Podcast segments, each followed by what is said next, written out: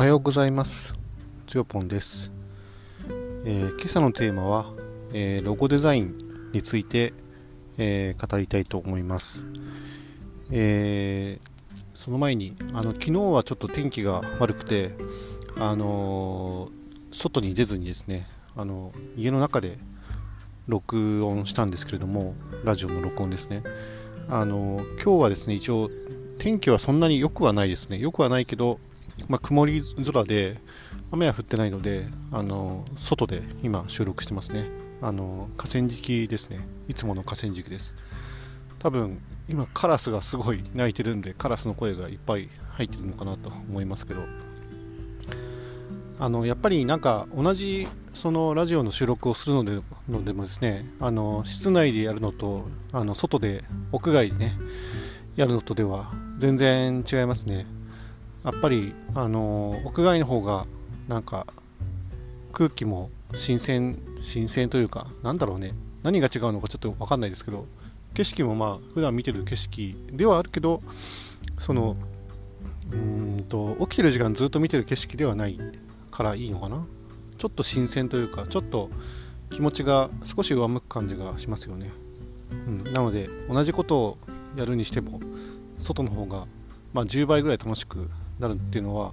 まあ理屈は分かんないけど感覚的には分かる話ですね。コーヒー入れる入れるのも結局、うん、室内で入れるより外で入れた方がなんか楽しいワクワクした感じがちょっとありますよね、まあ、それはちょっと置いといてですね。えー、今朝のテーマはロゴデザインなんですけどあの昨日一日あのずっと iPad であの iPad 版のねイラストレイラストレーターというねあのソフトを使ってですねあのなんかずっとデザインやってました。まあいろんなデザインやってる中で昨日あのようやくねあの仕上げる、ね、最終段階に差し掛かったのがあの先日あのコーヒー屋さんをねやらせてもらった、えー、熱川サウナふみな屋ですね。熱川サウナふみな屋のロゴデザインを実はねお願いされていましたでお願いされたのはあのもう4月のことなんですけどあのようやく1ヶ月ぐらい経ってですねあのなんかやっとデザインがねまとまってきたっていうね感じがありますね。あのやっぱりちょっと最近すごく忙しくてなかなかそのデザインに割く時間がね取れないっていう、まあ、言い訳もねあったんですけどやっぱりそのなんか0から1を生み出すのってすごくやっぱりエネルギーのかかるエネルギーがねいることなんだなと実感しますね。うん、ただあの自分本当に全くのゼロからやってるわけではなくて一応その、えー、大きな大方針っていうのはちゃんとありますね。で今回のあのロゴデザインやっぱり一番ポイントだったのはあの2つありますね。あの1つはその、えー、薪ストーブサウナ施設っていうのをねあの熱川熱川サウナ文宮さんがその薪ストーブを使ったサウナ施設であると、まあ、そのサウナ施設がアピールしたいもの訴求したいものをですねやっぱりそのロゴにギュッと凝縮させたデザイン案をね作りたいと。いう大方針が一つ。もう一つはあのロゴの耐久性ですね。あのこれどっかで話したかもしれないんですけどロゴの耐久性ってどういうことかっていうとあのロゴの使われる媒体をあの幅広くね考えておくっていうのがすごく重要ですね。まずあの踏み台の場合はすでにあのホームページもうあの総一さんがですね総一さんっていうのはあの熱川サウナ踏み台の経営者なんですけどあの総一さんがすで、えー、にあのウェブサイトをね作っていました。熱川サウナ踏み台のウェブサイトですね。あのこれ、えっと、Google 検索で、えー、数字の2378で .jp って打つだけで、あの、熱川サウナのあのホームページ、あのヒットしますんで、あのこれもし聞かれた方はですね、興味があれば、その Google 検索で 2378.jp って叩いてみてください。で、あのその、えーと、ウェブサイトのですね、あの左上隅にその、えー、私に発注したロゴをあの収めたいとまずそういう要望がありましたねだから媒体としてはまずウェブサイトですとでやっぱりあのツイッターアカウントそれからインスタグラムアカウントですかね。で、ひいてはまあ Facebook なのかな。まあ、これらその SNS のね、やっぱりプロフィールアイコンにそのロゴを使いたいという思いが、まあそれは当然ありますよね。ウェブサイト作られるの方だから、SNS でも当然、えー、宣伝打っていきたいですよね。だからやっぱりその媒体として SNS を利用する。でやっぱりサウナ施設なので、あの3番目に来たのはもうあの T シャツ作りたいって言ってましたね。まあ、そいつはあのランニングが趣味というかマラソンとかねよくやられてる方なのであのそれでそのロゴデザインで、えー、ロゴで T シャツを作ってその T シャツをまとってまあなんかマラソンに出たいみたいなねお話をされてたんですけど、まあ、ちょっと残念ながらそれにはねあの今週末なんかそのマラソン大会があるっていうことだったんでちょっとそのマラソン大会にはねあの間に合わなかったんですがあのやっぱりその布に印字するとかそれから、まあ、ワンポイントで使うだとか、まあ、バックプリントじゃないな、なんて言ったらいいのかな、背中のプリントですかね。あれバックプリントっていうのかなちょっとわかんないですけど、あの、裏地じゃなくて背中にね、例えばでっかくそのロゴをね、印字するっていう場合とか、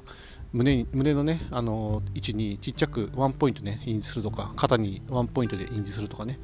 まあ、そういうことを考えていくと、あの、その記事で表現できる、あの、最小のね、あの、幅とかねあるありますしまた布地布地どんな布地にね、あの、印字してももしくはその糸でね縫い合わせてもある程度そのロゴの、えー、デザイン性をね失わないようにするっていうのは結構大事なことだったりするんですよね。えー、一番だからハードなのは例えばタオル生地とかねああいうのって印字じゃなくてなんか糸でやるって感じなんでうん刺繍みたいなね世界になっていっちゃいますけどあとはそのタオルにつけるなんかタグだとかねそういうものにもそのデザイン性を失わないそのロゴって要はあの1位に識別できる図案だったりするんですよね。1位に識別できる図案。その図案を見るだけであああそこのブランドのロゴだよねってわかる。あそこのサウナのロゴだよねってわかる。これがすごく重要なことだったりしますね。だからもちろんオリジナリティもねあの確保しなきゃいけないですしそれ以上にその媒体どんな媒体にそれを印字したり表示したりしてもそのロゴだというふうに認識ができること。この性能がすごく重要なんですよね。でそれのことをねロゴの耐久性っていうね表現で言いますね。でまあもう今すでに見えてるのがだからウェブ SNS、T シャツ。まこの3つの媒体には載せていきたいということなので、まあ、まずはだからできるだけその、えー、そういうなんていうのかなあの評価をしましたね、まあ、ちょっと T シャツはなかなか評価難しいんですけどあの実際に印字してみないと分かんないから、まあ、なんだけど、あのー、まあ、そいつさんのねあの要望としてはあのー、まあ、2色釣りまでとしたいっていうこととそれからグラデーションは使わないっていうこの2つの要件が基本的には入っているので、まあ、その2色で、えー、グラデーション使わないってなっただけで、まあ、あのロゴの視認性はぐっと上がりますね。うん、あの色がね、色って結構、あのなていうのかな、えー、ウェブで見れる色、画面はね、画面上で見る色とですね、それから印字されたもので見る色って若干色味異なるんですよね。だからその色味が多少変わっても、そのロゴの一位性を失わないようにする。っていうのがすごく大事でそういうところの観点からそのロゴの配色を決めていくっていうのも、まあ、デザインとしては重要なんですよね。なので、えーと、そういうことを意識しながら今回のロゴデザインねやっていきました。あとはまあそいつさんのオリジナルのあの要望としてはその、まあ、2378って書いて踏み名やって読ませてるらしいんですけれどもその8がですねあの横にすると無限大にのマークに見えますねと。その無限大っていうマークの意味を、あの訴求していきたいっていうねご要望があったので、まあ、それは絶対にあのデザインに反映させる必要があったと。だからそういうその、まあ、012なんですけどあのいろんなね制約をそこに課してその制約の中であのロゴをデザインしていくっていう、まあ、そういう感じでねスタートしましたね、まあ、とはいえなかなかその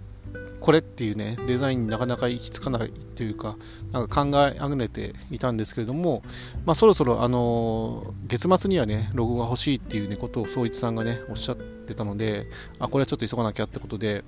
あの時間をねきっちりとってあのしっかりねあのデザイン昨日作業してましたね。でまああの、まあ、だいぶねその昨日作業したおかげであのかなりねあのいいもの自分としてはねいいものができてきたかなと思うので今日ちょっとあの総一さんにねそのロゴの資料をお見せしてどうかなあの感触をねあのちょっと聞いていきたいかなと思いますね。はい。ということで、まあ、今日ちょっとポイントとか特に喋らずにダラダラ喋ってる感じなんですけど、まあ、最後、まあ、結論として言うなら、まあ、とにかくその、えー、フミネ屋のねコンセプトをギュッと凝縮した、えー、識別性の高いロゴをデザインするっていう目標で、えー、スタートして一応あの2色 ,2 色釣りというね制約も達成できてるしロゴの視認性もまあ確保できてるかなと思いますね。SNS で、一応 SNS のね、アイコンに載せたらどういう風に見えるかっていうテストもやって、あの、まあ、視認性で特に悪くないと思いますし、まあ、あの、オリジナリティにね、溢れたロゴになっているので、まあ、これ見たら、アフミナイのロゴだって思ってくれるんじゃないかなと思えるようなものが一応できたかなと自負しているので、あとは、まあ、クライアントであるそいつさんにそれを見せて、あの反応をね、聞いて、で、またそこで、まあ、手修正、まあ、手修正というか微調整か、微調整を入れて、あの仕上げにね、かかりたいと思っています。以上にしたいと思います。それではまた。